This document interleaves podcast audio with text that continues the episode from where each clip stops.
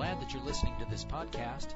This podcast is a ministry of the Bonners Ferry Baptist Church and of Pastor Nevin Neal.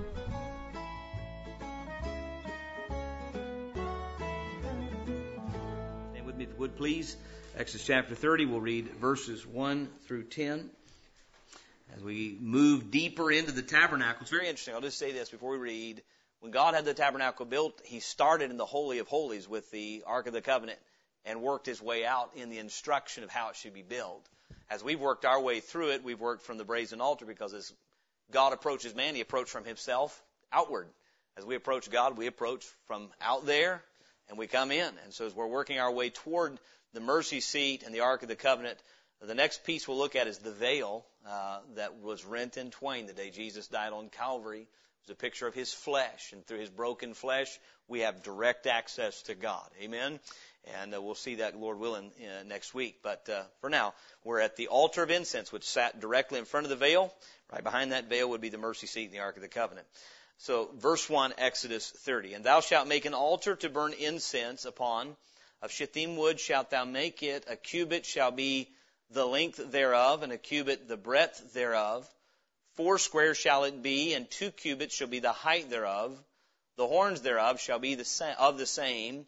And thou shalt overlay it with pure gold, the top thereof and the sides thereof round about, and the horns thereof, and thou shalt make unto it a crown of gold round about, and the two and two golden rings shalt thou make to it under the crown of it. By the two corners thereof, upon the two sides of it, shalt thou make it, and they shall be for places for the staves to bear it withal. And thou shalt make the staves of shittim wood and overlay them with gold. And thou shalt put it before the veil that is by the ark of the testimony, before the mercy seat that is over the testimony, where I will meet with thee. And Aaron shall burn thereon sweet incense every morning. When he dresseth the lamps, he shall burn incense upon it. And when Aaron lighteth the lamps at even, he shall burn incense upon it. A perpetual incense before the Lord throughout your generations. Ye shall offer no strange incense thereon, nor burnt sacrifice, nor meat offering, neither shall ye pour drink offering thereon. And Aaron shall make an atonement upon the horns of it once in a year with the blood of the sin offering of atonements. Once in the year shall he make atonement upon it throughout your generations.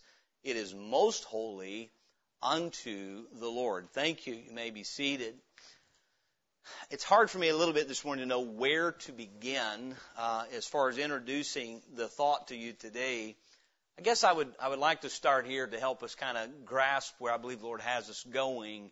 I've asked questions like this before, but let's say I said, you know, uh, this morning, just at the end of the message, we're going to show uh, a movie. Now, I hope it won't bother you. It's R-rated. Uh, it's got some bad language in it. It's got a few scenes that we might want not want young eyes to see, but I think you'll enjoy the film. How many of you think would have a little difficulty with that? And I'm not familiar enough with bad movies to give you an example, not anymore, thank God. But if I gave you an example, say we're going to watch this, you're like, oh, pastor, no. Now tell me why not. Let's just let's let's do a little exercise. Why would that not would that bother you on this Sunday morning if we did that? Amen. Question would be, is it sin on a Sunday morning? Absolutely. But for many people, you know why it would bother them? Because of where we are. What day it is. And we go home and do it in our living room, but never at the church building. That is a f- complete misunderstanding of consecration. You see, consecration is 24 hours a day, seven days a week. We many times put on our church mentality. I've heard people say, I only listen and play this kind of music at church, but in my car, my personal, hey, I listen to some things you would never play in church. Now I understand there's music that is focused around the Lord, and there's music that's not sinful that's not. I, I get that.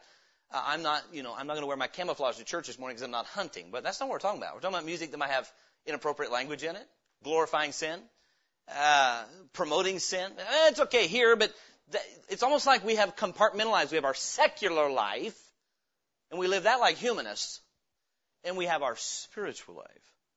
When I'm doing my devotions, I'm spiritual. When I'm out cutting firewood, I'm secular.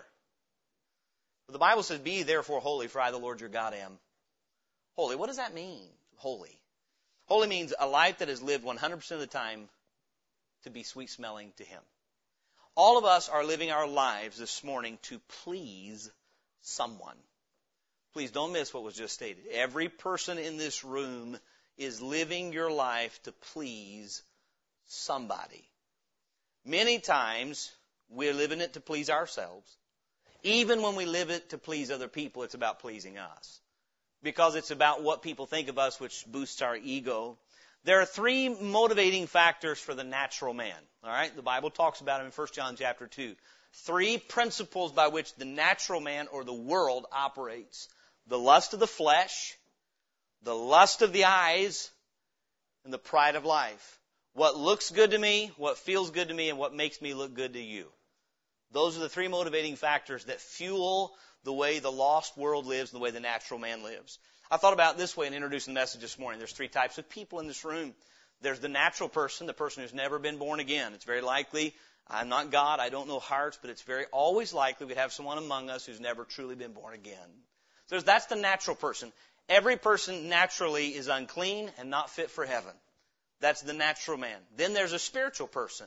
The person who is living their life to the pleasing of the Lord. Meaning when God shows them something in their life that's not pleasing Him, they immediately adjust to please Him. That's a spiritual person, and that's communicated through the Bible. Right? When we take the Word of God, 1 Corinthians 14 says a man is spiritual when he acknowledges that the things that are written are the Word, the commandments of God. That's the starting point of spirituality. I acknowledge the authority of Scripture and submit to the mind of God communicated through Scripture so that the moment I know something's not pleasing to Him, I'm done with it. Then there's the carnal person. The person who's not natural because they've been born again, but they're still living according to lust and pride. It's called carnality. Meaning, I know I'm saved, I know I'm forgiven, but I'm not living a life exclusively to what I know is sweet smelling to God. How do know that what, let me read you a verse very quickly, and this is all by introduction. You have to pray for me to keep my thoughts focused because it's such a, an important subject this morning, and I'm convinced that the altar of incense represents the consecrated life the life lived in order to please God. You know what will fuel? I'm certain the incense represents prayer, praise, confession, thanksgiving, petitions, intercessions, all of that. But you know what will keep you praying? A deep yearning to please God. You're going to have to go back to him and say, Lord, I'm about to make a decision. I don't, I'm not sure what pleases you. I read your word says this and I understand your word says this and I observe how you've dealt in scripture this way, but I'm not getting your clear mind and I so want to please you. Would you please give me wisdom to make a decision that is acceptable and pleasing to you? Lord, I'm not trying to become righteous. I know I'm righteous because you saved me. You forgave my sins, but because you did that, I want to please you. Here's what happens. There's a conflict in the soul of man and that is what is pleasing to God is abominable to men. What men love, God hates. And what God loves, men hate. And we all have to come to the point where we're going to say, am I going to live for the pleasure of those around me and my own pleasure? Or am I going to live for God's pleasure? So why can't you do both? If you have to ask the question, that's probably a problem. you cannot. God and man are diametrically opposed naturally. Look, if you would, at Luke 16. Just very quickly, Luke 16. The context of Luke 16 was, of course, we have the story of the rich man and Lazarus and the rich man in hell. But I just want to make this point from God's Word, if you bear with me for just a moment. Luke 16. The Lord Jesus makes quite a profound statement about the conflict between what man esteems highly and what God esteems highly. And this tells us that if I'm going to live a life that's sweet smelling to God, it's going to be abhorrent to men. Meaning, you and I have got to be willing to be jeered at, sneered at, mocked and ridiculed by a world if we're going to live a life that is sweet smelling to God. Uh, Luke 16, the Bible says in verse 15, and he said unto them, Ye are they which justify yourselves. What are the next two words? Before men. But God knoweth your hearts. For that which is highly esteemed among men is abomination in the sight of the Lord, in the sight of God. Isn't that a statement? Tell me some things this morning that if you have it, men will go, ooh, we think highly of you. Nice vehicle. That in some places, sure.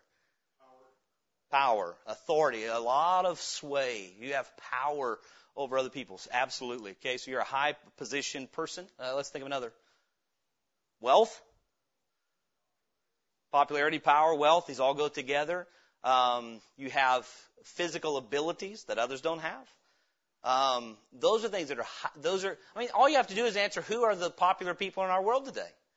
Who do people highly esteem and say, wow, that's, I mean, much education today, that makes you a who's who. Our Lord was despised. They said, how does this man, how does this man know letters having never learned? What a nonsensical statement. what they meant is he didn't learn in our schools. He's an idiot. right? My point is this. There is a struggle in the heart of every believer once God has saved you over who you're going to live to please. Because there comes a point you realize what pleases Him makes people mad. It makes people dislike you.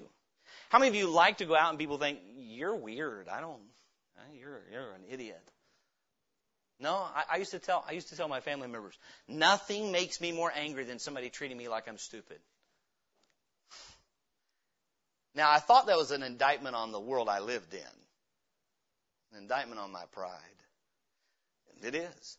You say, what does this have to do with the altar of incense? Everything. I want you to think about this. Let's walk with the priest into the tabernacle. You're outside the tabernacle, you see a hustle and bustle. There's people everywhere around the camp. I mean, there is hundreds of thousands of people camped around the tabernacle. Literally. All the 12 tribes were camped around that tabernacle by, in order, by rank. Uh, Aaron and his family and Moses, they camped right in front with the Levites. And then if all these people camping around and they were organized as God had told them to be, I mean, it's a hustle and bustle. You are very aware of your fellow man outside that tabernacle. And all of a sudden you come and there's blood and death and smoke and fire. What is going on? It is God and man clashing at the door of the tabernacle.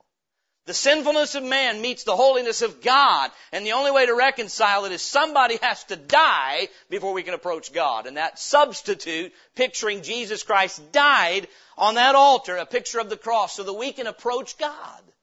That's a picture of the day you got saved. You were well aware of the world you lived in, but God confronted you with His presence. Someone told you that God came to earth and in your place died for your sins. You had to be confronted with the blood and the death of Calvary's cross and you had to do something about it. Am I going to step toward the God that provided for my salvation or walk away in disgust? And what we have to do is face the horror of our sin at that brazen altar and accept that that is the only payment made for us to have forgiveness with God and have fellowship. And the person that walks away from the cross of Jesus Christ walks away from God. That's the only way to approach God is through the cross.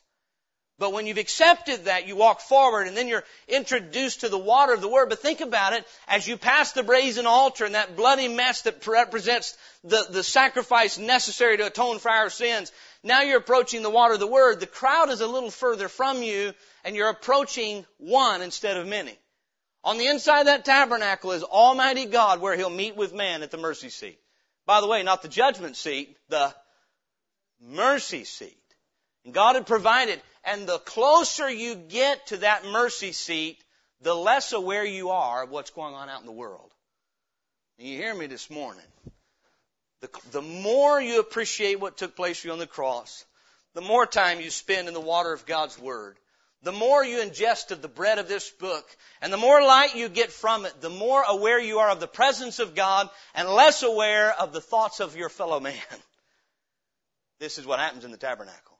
Once you step inside the tent, you have walls around you so that you're not, you're not concerned with who's watching you. There's only one now that can see you. You with me? In that holy place, the eyes of only one. It's just you and God. Many people are not even thinking. That's why Jesus said, when you pray, shut your door, go in your closet, so that this is about you and God. It's not about you and what people think about your relationship with God.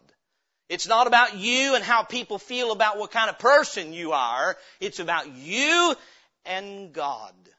This morning, God would have us live our lives for His eyes, for His ears. And that's what was accomplished through the cross. Before the cross of Christ, we were living for our pleasures. We were living for our, by our understanding, doing what we wanted. We were living according to our lusts. Amen? After the cross, we're to live according to His good pleasure. We do not live according to God's good pleasure today simply for one reason. We don't trust Him. It's that simple. If we trust God, this week I've shared with you the man's testimony. I'm refreshed by the honesty of a man I got to witness to this week. And he, he was very frank with me and he said, you know what? I, I, till I'm in a bad circumstance, I don't even read my Bible. He said, that's just, I'm just being honest. He said, I asked him, said, you believe the Bible is 100% accurate? He said, well, I would tell you I do, but apparently I don't because I'm not doing what it says. I didn't say it. He did. I didn't have to preach to him. He preached his own message. And he preached to the other men sitting there with us. he said, would you think that's correct? If I really believed it, I would live according to what it says? I said, yeah, I, that's what James says. That's right. That preaches this morning right here, doesn't it? it's neat when the jailhouse preaches in the church house. I'm trying to say this morning, God's called us to a life that's about us and Him. Many times we're living our lives about us and them. In fact, we've even turned Christianity into, well, it's about interrelationships with people. You know what? That can be true, but you cannot have proper interrelationships with people unless you're in a right relationship with God. You cannot have a right marriage if you're not right with God. You can't be a right parent if you're not right with God. It's impossible. You can't be a good citizen if you're not right with God. The first and great commandment is thou shalt love the Lord thy God with all thy heart and soul and mind and strength. And the second is like unto it. But let's remember the second is second. It's secondary. Thou shalt love thy neighbor as thyself. And this morning, as we look at the altar, I just want to, I'm going to give you an introductory outline, then we're going to give some concluding points. Because I want to establish the type, if we might, by focusing on this altar and where it's at and how it's designed and then make the New Testament application. It's not a hard one to make. I think it's very simple to see, but bear with me as the message structure is a little different today. So let's look here in Exodus chapter 30, beginning with the sanctification of this altar. The sanctification, God said it is most holy unto the Lord, meaning God says, you're building this altar for me, for my good pleasure. It's set apart unto me. And so let's just consider a few things about it. Verse 1, it says, And thou shalt make an altar to burn incense upon, of shittim wood shalt thou make it. One of the great errors we are seeing taught in our day is the confusion of the two altars in the tabernacle. I would say there are certain things I will not do. There are certain things places I'm not going to go. Uh, there are certain activities I'm not going to engage in. For me, there's certain music I'm not going to listen to. Certain movies, uh, many, many, many, many, many, many movies I won't watch. You say, well, you think you're righteous because of what you do. No, I don't. Not for a moment. And people have confused what is necessary to you, for you to be accepted by the Lord with what it means to live a life acceptable to the Lord. Don't miss what I just said. May I say this? I believe it's good to go to church. I'm not willing to lay out of church. I, I, I love going to church. You say, well, you better not be willing to lay out of church. You're the pastor. You know, even pastors can out of church. I like to hunt, but I won't, I won't allow church to hunt. I, I want to be in church more I want to hunt. It's more important. I'll just say this this morning. Church is more important than hunting. Now you see what's happened. Let me just give you an illustration in preferring the house of God over my hobbies and even over putting food on my table, my poor family is starving to death. We don't have enough clothes. We don't have enough food. In our... No. Seek ye first the kingdom of God and his righteousness, and all these things should be added unto you. So he said, Oh, so you think that you're righteous because you go to church? Not on your life. No way. I go to church because I know God forgave my sins and made me righteous for His own grace and namesake. I want to love the people He loved enough to die for. Amen? There's a difference between the brazen altar where sin was being atoned for and the incense altar where one was saying thank you for the atonement. You with me? There were two altars. There's an altar, Ephesians chapter 5 outlines it so clearly. We're to walk in love as Christ loved us and gave Himself a, a sacrifice sweet smelling to God. And then he goes on to say, and because of what he did for you, don't engage in this and don't engage in that. Filthy communication and fornication, uncleanness and lasciviousness and foolish jesting Ephesians 5 talks about. Because of what Christ did on the cross, you give your life a living sacrifice on the altar of incense. Um, the purpose of the altar of incense had nothing, there was no death that took place there. No animal was slain. No drink offering was poured out. Look again, verse 1. And thou shalt make an altar to burn incense upon. Of shittim wood shalt thou make it. There was one purpose for this altar, and it was to offer up a sweet smell inside that place where man was meeting with God. And something that's sweet smelling is something that's pleasant to your nose, right? Uh, I can only imagine how it might have smelled like a slaughterhouse if God didn't have an altar of incense. Yes? You know what is sweet smelling to God? The Christian that says, the person who's received forgiveness of their sins, it says, because of what you did for me, you can do with me whatever you want.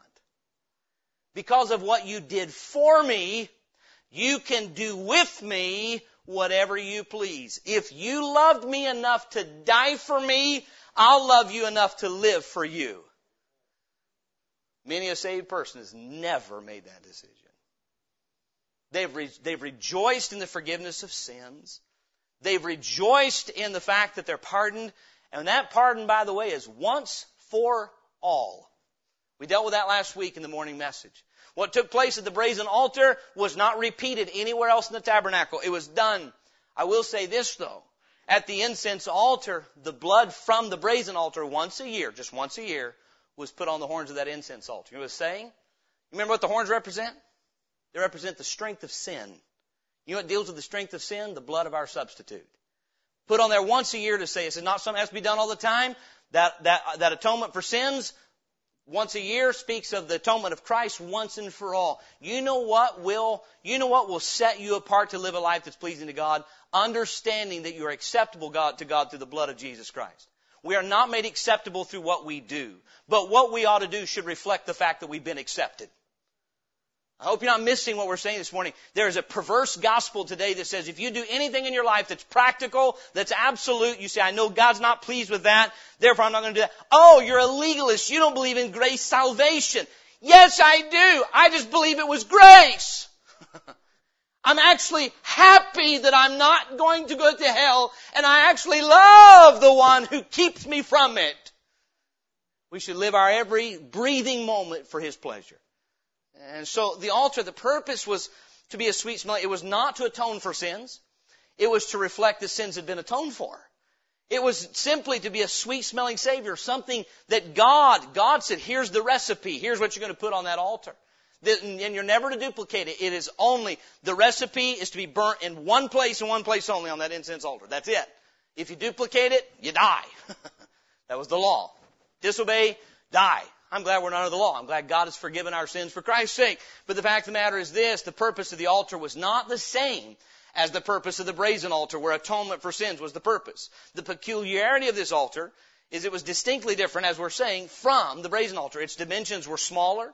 Uh, it was overlaid with gold rather than brass. Brass is a picture of judgment, not this one.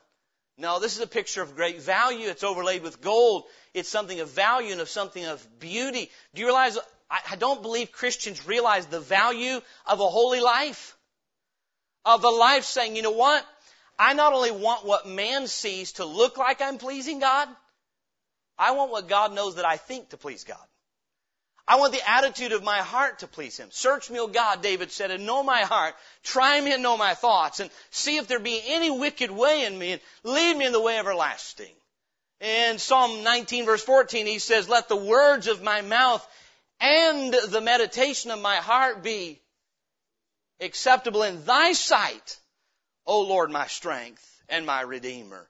And so then, the sanctification of the altar, its purpose was to burn incense, not to atone for sins. It was to offer up something that smelled pleasing to God, according to God's design and God's recipe that He gave. The dimensions were different from that of the brazen altar. It was overlaid with gold rather than brass. Its placement is, directly in front of the mercy seat, meaning you are now you are directly in front of the presence of God. The only thing was that veil in between. Again, we'll deal with that later.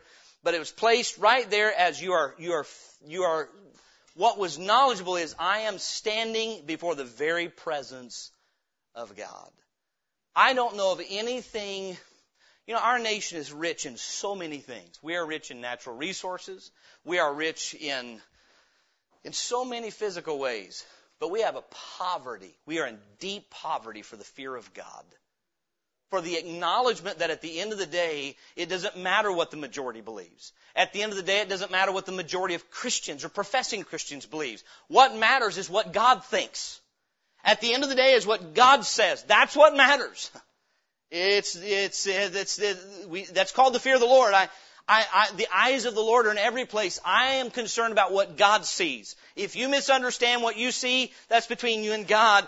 But God knows. This morning, God knows how I'm processing His Word. God knows when I bypass something He says. God knows when I bristle at His correction. God knows when I'm humble and submitted and when I'm yielded and trusting. God knows the heart. And when you're standing here right before that mercy seat, the picture is I'm standing between there's, I'm right before God.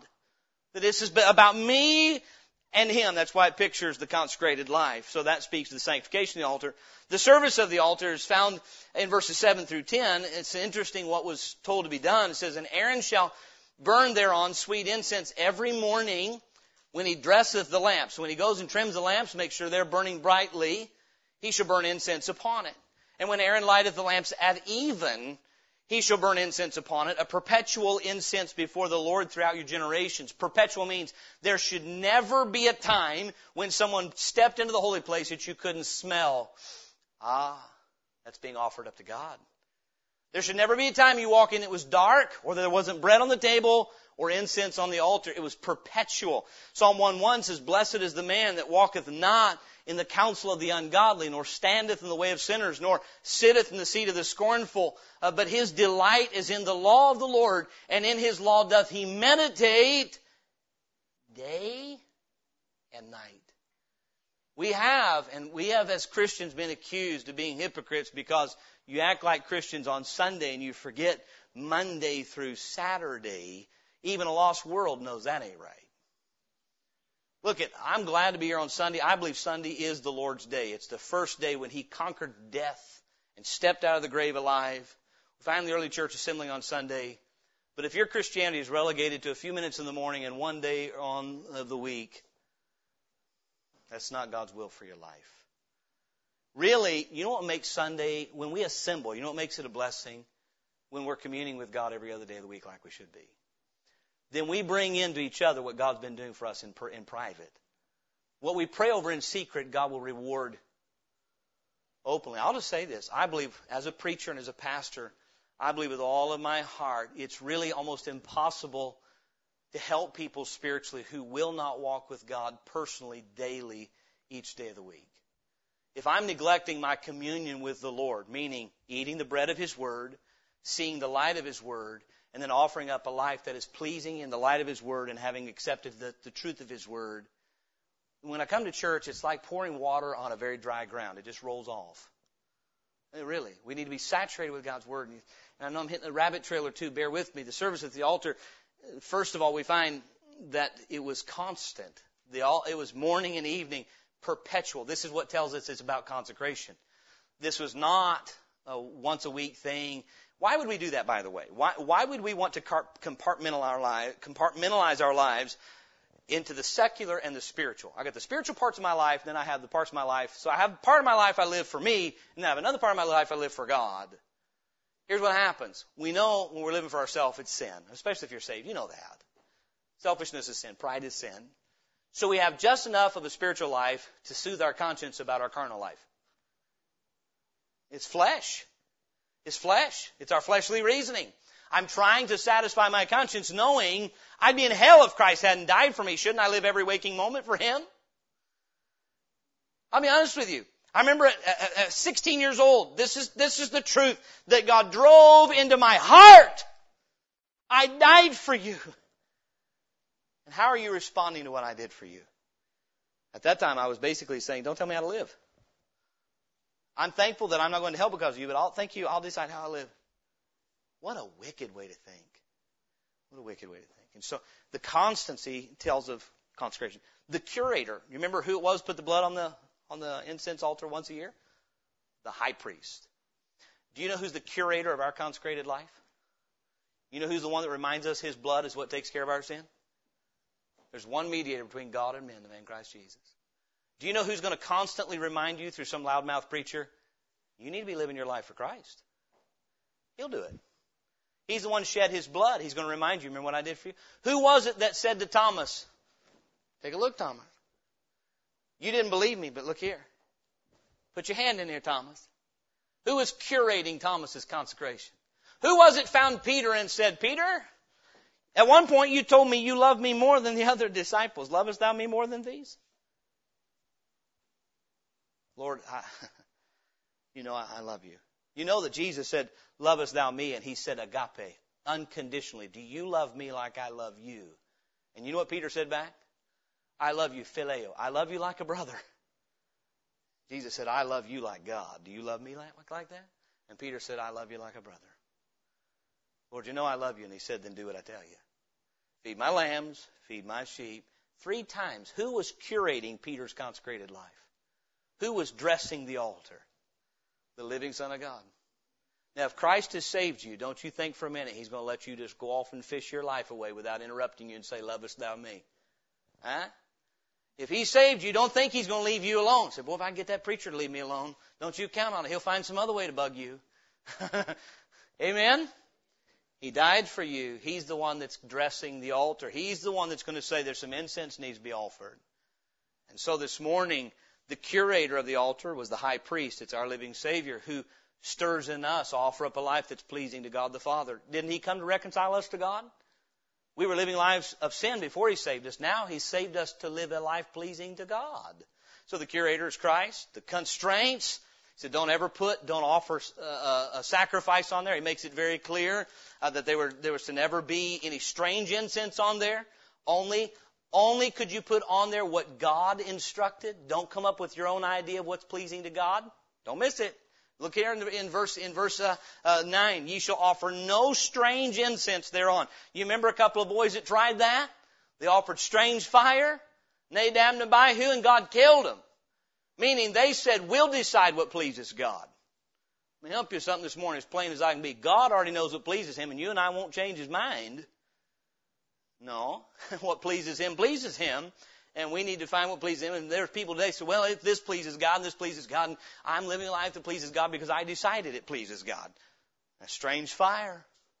He won't accept it. No strange incense. It had to be according to His instruction.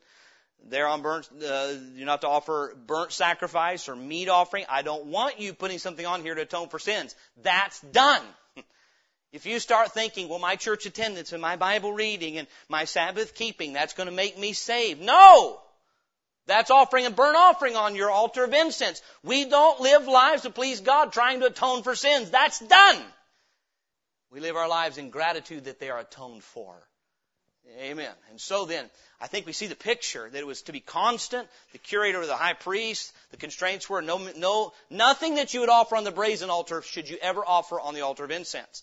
It is exclusively for something that smells good to God. Okay? Number three, the signification of the altar. It speaks of the work of our Savior.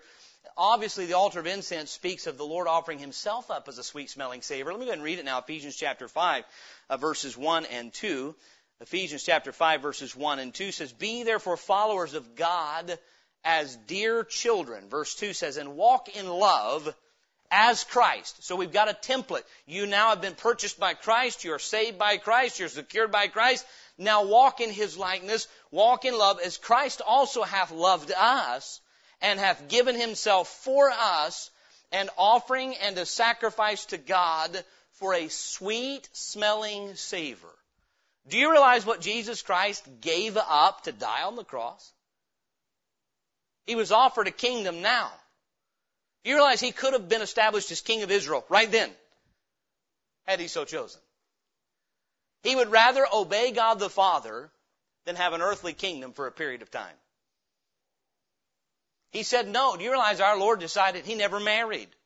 In contrast to what some perverted people would teach about the Word of God. He never married. Could he have married? Yes, but he chose not to so that he could fulfill the will of his Father. You realize the cross was Jesus Christ, the Son of God's obedience to God the Father. That's what it means to walk in love. I will say no to me in order to say yes to you. I'll lay down what I want because I love you enough to obey you. And God says, as He did, so do you. He offered himself up to God, a sweet smelling savor, the Bible says, as himself, for a, a, a, he offered as an offering and a sacrifice to God for a sweet smelling savor. So the, the sweet smelling savor off the altar of incense certainly speaks of the obedient life of Christ offered up in our stead. But what's interesting is the New Testament lays out a number of other scriptures that are referred to as being sweet smelling to God, meaning they don't satisfy God's wrath, they are appealing to His heart and mind. Realize we are made in His image. There are things that God likes and there's things that God hates. I mean, let's name some things this morning that are abomination to God. Lying lips. Hands that shed innocent blood. Those are two of seven named in Proverbs. Feet to be swift and run to mischief. Correct. Um, a proud look. He mentions lying twice. Lying lips and a lying tongue. He that soweth discord among brethren. Seven things God says there, and they're just seven. And they pretty much encompass everything man does. And God says, I hate that. There are those that say because of the grace of Christ today, God doesn't hate anymore. No, God still hates what He hates. Because our sins are forgiven, we should hate it too. And this morning what I'm trying to say is this, is that there are things in the New Testament that are called a sweet smelling savor to God. Let's cover those just real quickly as we continue to establish the type, and then we'll bring this thing to a close. Okay, so we've talked about the sanctification of that altar. We've talked about uh, the service that was done on it and the signification of it. It deals with the work of the Savior, but it deals with the worship of the saint, is what it expresses. You and I are made kings and priests unto God. In the likeness of our great high priest, we are to offer up a life that is well pleasing to God, not to atone for our sins, but because they've been atoned for and so then let's consider a few more texts of scripture. Hebrews chapter 13. I'm going to read for time's sake. If you want to write these down, if, you, if you're not able to stay up reading while I read, that's okay. But I encourage you to write them down and, and, and make sure that what's being read is what the Bible says. Hebrews 13 verse 12. Wherefore Jesus also, that he might sanctify the people with his own blood, suffered without the gate. Let us go therefore unto him without the camp bearing his reproach, except the fact that Christ had to die for your sins, accept the reproach of your sin laid on him, humble yourself, have faith in the cross of Christ. Verse 14. For here have we no continuing city, but we seek one to come. By him, therefore, let us offer the sacrifice of praise to God. What's the next word if you're in your Bible there? Continually. That is the fruit of our lips, giving thanks to his name. But to do good and to communicate Forget not, for with such sacrifices God is well pleased. Is, is praise a means of salvation or a manifestation of salvation? You know, how often should praise be in our lips toward God? Continually. Now let's just do a practicality check this morning. Uh, because this, this, this helps us, Christian. When was the last time genuine, I'm not talking about where we said, oh, praise God. where you actually said, Lord, I am, I am, I am overjoyed uh, with this about you. Lord, I am thankful today. I'm thankful today that I can have my sins forgiven. And I am thankful today for the peace of knowing that I can pray to God and God hears me because of Jesus Christ. you tell me how many days a year should those words come off our lips with genuine, sincere gratitude? 365 more than once. And yet, when given an opportunity to give credit to God for something, we have a hard time because He hasn't done lately what we wanted Him to. You hear me now? We wait to praise God until He does what we tell Him. When God gives me what I want, then I'll tell Him thank you. Look it, He already did more than He ever should have or needed to do. It is of His mercies we're not consumed. I'll use my dear friend at the jail again. Went in the other night and I said, "What any prayer requests?" And he said, "Pray for those who have it worse than we do." We could have it a lot worse. To be honest with you, even we in here are doing pretty good. We eat well. Maybe we should pray for people that are worse off than us. Pretty good perspective, if you ask me. There's a man who can't physically be here today. He's incarcerated. He can't. He can't be here today. We're sitting on a padded pew in church, sulking like a sour lemon sometimes. Shame on the person who's come past that brazen altar that cannot find any incense to put on the golden altar. The praise of God should come from our lips continually. When was the last time? What the Bible? By the way, thanksgiving is part of praise and praise is part of thanksgiving, but praise is really acknowledging the goodness of God. And we can do that through thanksgiving. We ought to thank God for His attributes. We'll say, Lord, I'm grateful that you're righteous. I'm grateful that you're merciful. I'm grateful that you're just. Thank you very much for not being like me. Aren't you glad you don't have a God that's like us? I'm glad you don't have a God today that's like me, and I'm glad I have a God that's like you. I'm glad I have a God who is like Jesus Christ because He is. Amen. This morning, lack, how many, we ought to focus on what's not coming out of our lives. How often is genuine praise not coming from our lips? The Bible says morning and evening. He likens praise here to a, it's an incense offered up. There's something else that Paul likened the Philippians, something they did that was called a sweet smelling savor. I think this is interesting. Philippians chapter 4 verse 13, Paul says that famous verse, I can do all things through Christ which strengtheneth me. He's speaking of the sufficiency of Christ to sustain him in his service. He says verse 14, notwithstanding ye have well done that ye did communicate with my affliction. Now ye Philippians know also that in the beginning of the gospel, when I departed from Macedonia, no church communicated with me as concerning giving and receiving, but ye only, for even in Thessalonica ye sent once and again unto my necessity, not because I desire a gift, but I desire fruit that may abound to your account. Meaning you say, I've got fruit and I'm tying it back. You get account for it. Here's why, verse 14. But I have all and abound. I am full, having received of Epaphroditus the things which were sent from you. Here it is, an odor of a sweet smell, a sacrifice acceptable, well pleasing to God. What the Philippians had done is they said, Paul is laboring to preach the gospel, and we need to make sure he has what he needs. And they gave of themselves so he could do the work of God. And Paul is saying, what you did reached the nostrils of God. They didn't do it because they liked Paul. They didn't do it because Paul wrote a letter saying, if you will send me an offering, I'll send you a prayer cloth. No. They did because they loved Jesus Christ. God loveth a cheerful giver. You know what? We'll talk about giving around here. We'll talk about giving financially. But the day comes that you feel pressure to give financially some way because we have, oh, we are so noble. You have to give. You have to give. Shame on us. If we can't give because this is His institution worthy of our lives investment, shame, then it's no good. You know what the Philippians did? They were giving of their possessions. So the giving of praise in the New Testament is called an incense. It's sweet smelling to God. The giving of our possessions. But you help me this morning. Is it, is it difficult to give possessions or praise if God has you? Romans 12:1. Remember what was not on the altar of incense? What was never, there was blood on the horns to show the blood has covered the strength and power of sin. But there was never to be death. Nothing ever died inside the holy place. Except for pride. but no animal died there. That was taken care of. It was outside in the brazen altar. So all the sacrifices on the incense altar were living sacrifices. Romans 12:1 I beseech you therefore brethren by the mercies of God. We're before what kind of seat? Mercy seat. I beseech you therefore, brethren, by the mercies of God, that ye present your bodies a living sacrifice, holy, acceptable unto God. That's sweet smelling. Which is your reasonable service. And be not conformed to this world. Meaning don't live like the world in lust and pride. And be not conformed to this world, but be ye transformed by the renewing of your mind, that you may prove what is that good and acceptable and perfect will of God. I should start my morning saying, Lord, what do you want my attitude to be today? You died for me. I'll live to please you. Lord, what kind of language do you want me to use today? You died for me. I'll live a life that's pleasing to you.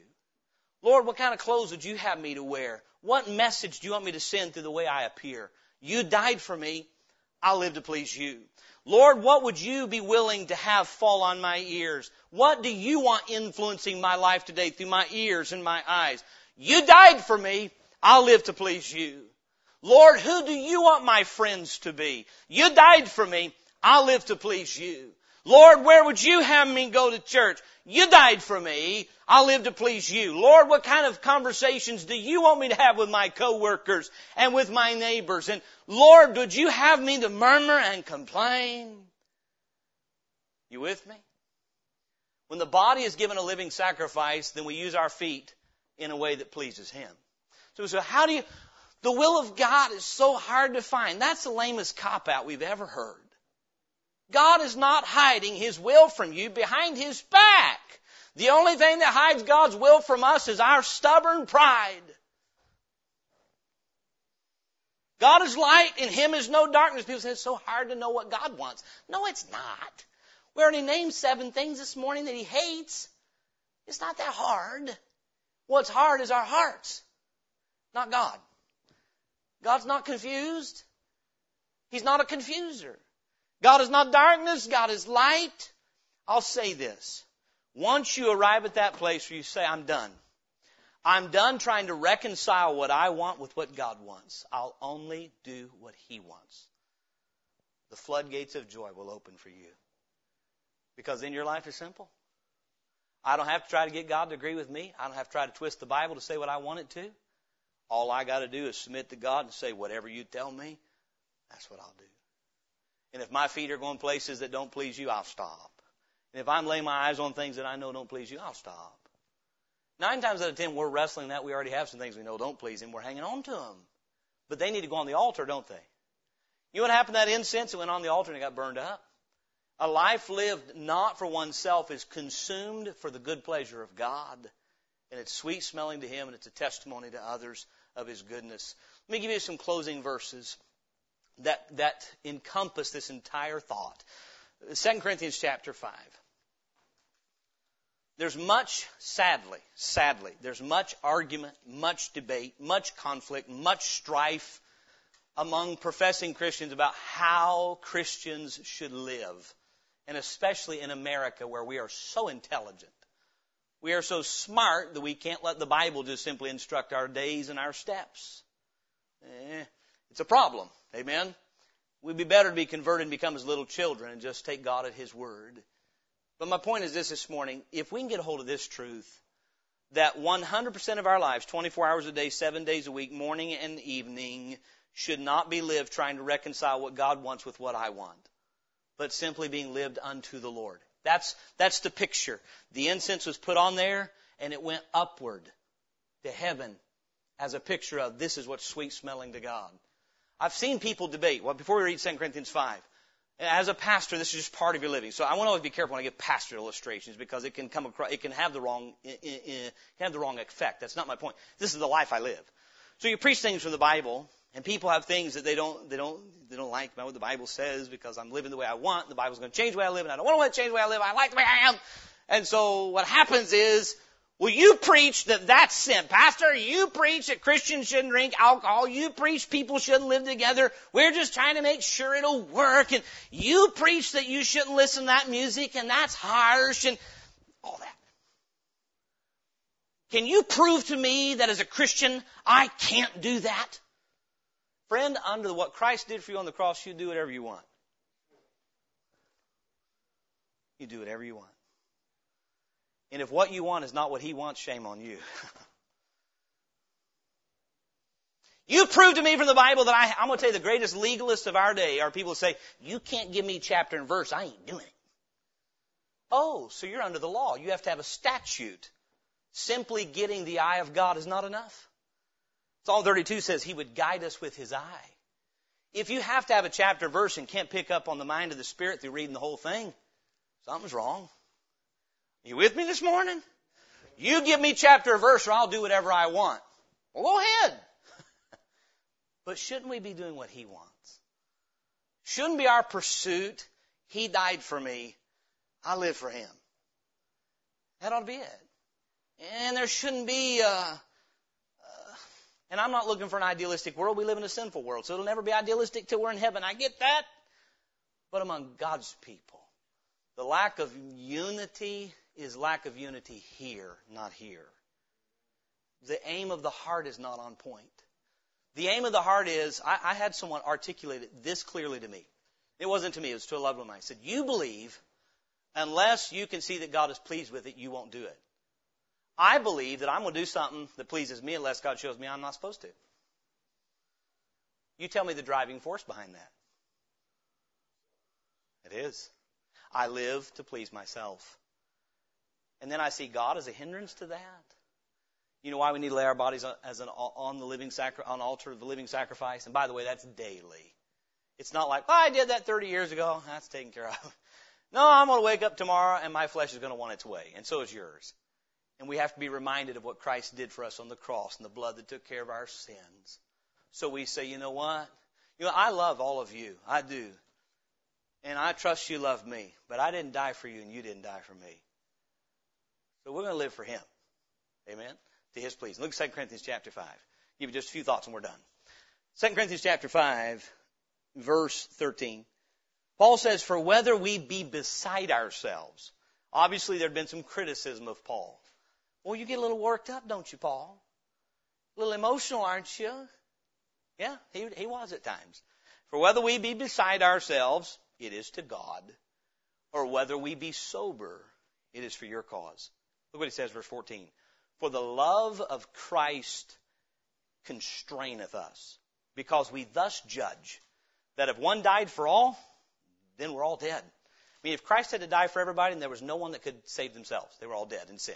Verse 15, and that he died for all, that they which live, those who've received eternal life from him, should not henceforth live unto, please read it with me, themselves, but unto him which died for them and rose again. I began to say, sadly, over debates over what will be called standards of Christian living. We have to have standards, by the way. If you want to call it that when that comes a point I can see that the Lord is not pleased with something in my life, all of a sudden that becomes a rule. Well, I'm not doing that anymore. You know, that became a standard for me. I know that doesn't please Him. I know that that practice I was involved in was dishonest. I, I know that that behavior or that apparel was immodest. And He said that He's not pleased with that. But I've had times where people want to debate their position and you'll say, well, why are you where you are? Well, my work. You know, the kind of work I do requires me to wear this or hear that or do this or do that, my work, my comfort, my, um, you know, what about the Word of God? No, no. I mean, it's okay. This is a neutral point. We, we need to live our lives in a way that we're confident it's pleasing Him.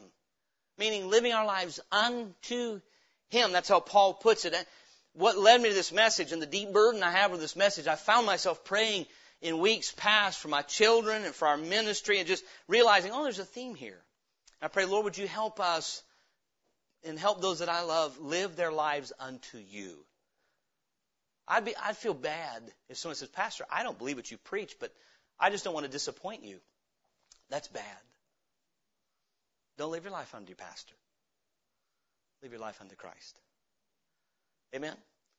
I, I don't believe what my mate does, but, you know, I'll go along. No, no, that won't last. That won't last. Live unto Christ. 2 Corinthians 5 again, these few things. Number one, there's a confidence that's stated here. When Paul says, for we, whether we be beside ourselves is to God, or whether we be sober is fear cause, for the love of Christ constraineth us, because we thus what? Judge. We made a determination based on the truth of the gospel that if one died for all, then we're all dead. We all have the same need. We are all dead in sins. And Christ, the Bible says Jesus tasted death for every man. Meaning without Jesus Christ, every man would go to hell. So if you're not under God's wrath and condemnation today, there's one person to be thanked for it, and one only. And that's Jesus Christ. Only one person stands between you and the wrath of God. Only one! And it's Jesus Christ. What Paul's saying, then live your life in a singular manner. The preacher, you preached on this all last year. That's correct. One thing. When I am living to please Christ and please me, what am I? Double minded. Double minded. I'm hot and I'm cold, which makes me absolutely.